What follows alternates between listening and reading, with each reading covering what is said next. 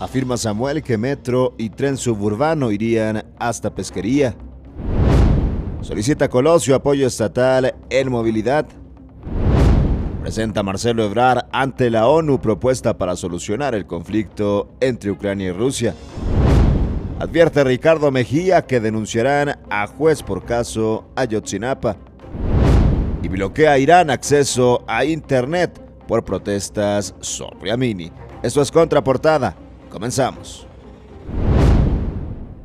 Qué gusto saludarte en este viernes 23 de septiembre con la información más importante, la más relevante de este día. Y arrancamos con temas locales porque el gobernador Samuel García confirmó que la futura línea 6 del metro y el tren suburbano que arrancaría desde Santa Catarina tendría una extensión hasta el municipio de Pesquería. La decisión se llevó a cabo después de que la compañía productora automotriz Kia Motors anunciara una inversión de 408 millones de dólares en sus operaciones, empresa que se ubica por supuesto en el municipio de Pesquería. Ante ello, el mandatario explicó que ambos proyectos ya no solamente llegarían a Podaca como se planteó originalmente, porque se buscará apoyar a los empleados en sus tiempos de traslados a esta productora firma Samuel García que Metro y Tren Suburbano se extendería hasta Pesquería. El alcalde de Monterrey, Luis Donaldo Colosio, ha solicitado al Poder Ejecutivo a que se tomen acciones inmediatas ante el retraso de las unidades de transporte público provenientes de China. Afirmó que su municipio está pensando en implementar rutas municipales para dar una solución a corto plazo en el tema de movilidad, replicando lo que se han hecho en otras alcaldías como San Nicolás, Santa Catarina y Apodaca. El tema será intervenido en la próxima reunión de la Mesa Metropolitana y el Congreso local también ha exhortado a una sesión urgente de la Junta de Gobierno de Movilidad para plantear soluciones a esta problemática. Solicita Colosio apoyo estatal en materia de movilidad. En información nacional, el canciller Marcelo Ebrard presentó la iniciativa propuesta por el presidente Andrés Manuel López Obrador acerca del conflicto bélico entre Ucrania y Rusia. Esto en el marco de la Asamblea General de la Organización de las Naciones Unidas, la ONU. Ebrard criticó al Consejo de Seguridad de este organismo, argumentando el incumplimiento de su responsabilidad ante la prevención de la guerra y explicó que no han llevado a cabo vías de diálogo y de negociación. La propuesta de López Obrador consiste en establecer un comité para el diálogo de paz en el que se establezcan como miembros principales al Papa Francisco y al secretario general de la ONU, Antonio Guterres.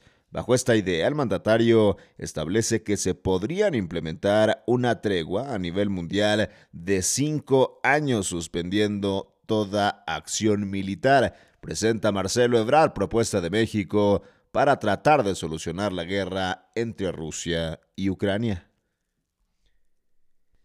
En otros temas nacionales, el subsecretario de Seguridad Pública, Ricardo Mejía, detalló que denunciarán a Samuel Ventura Ramos, juez primero de Distrito de Procesos Penales Federales, esto debido a que se absolvió a 24 imputados en el caso de Ayotzinapa. El funcionario mencionó que a pesar del dictamen, las 24 personas aún no obtendrán su libertad porque enfrentarán acusaciones de delitos en relación a la delincuencia organizada y a la desaparición forzada. Por otro lado, Alejandro Encinas, subsecretario de Derechos Humanos y Población, refirió a favor de Mejía, argumentando que el juez ya ha otorgado anteriormente 120 libertades. Advierte Ricardo Mejía que denunciarán a juez por absolver a 24 personas en el caso Ayotzinapa.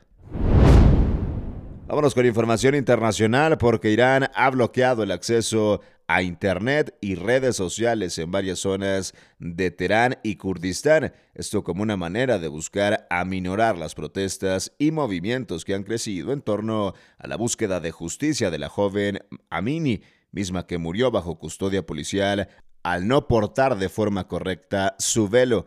Mujeres han utilizado la virtualidad como una forma de exponer su inconformidad y búsqueda de justicia, en este caso de Amini, mostrando videos en los que cortan sus cabellos y queman sus velos en señal de valentía.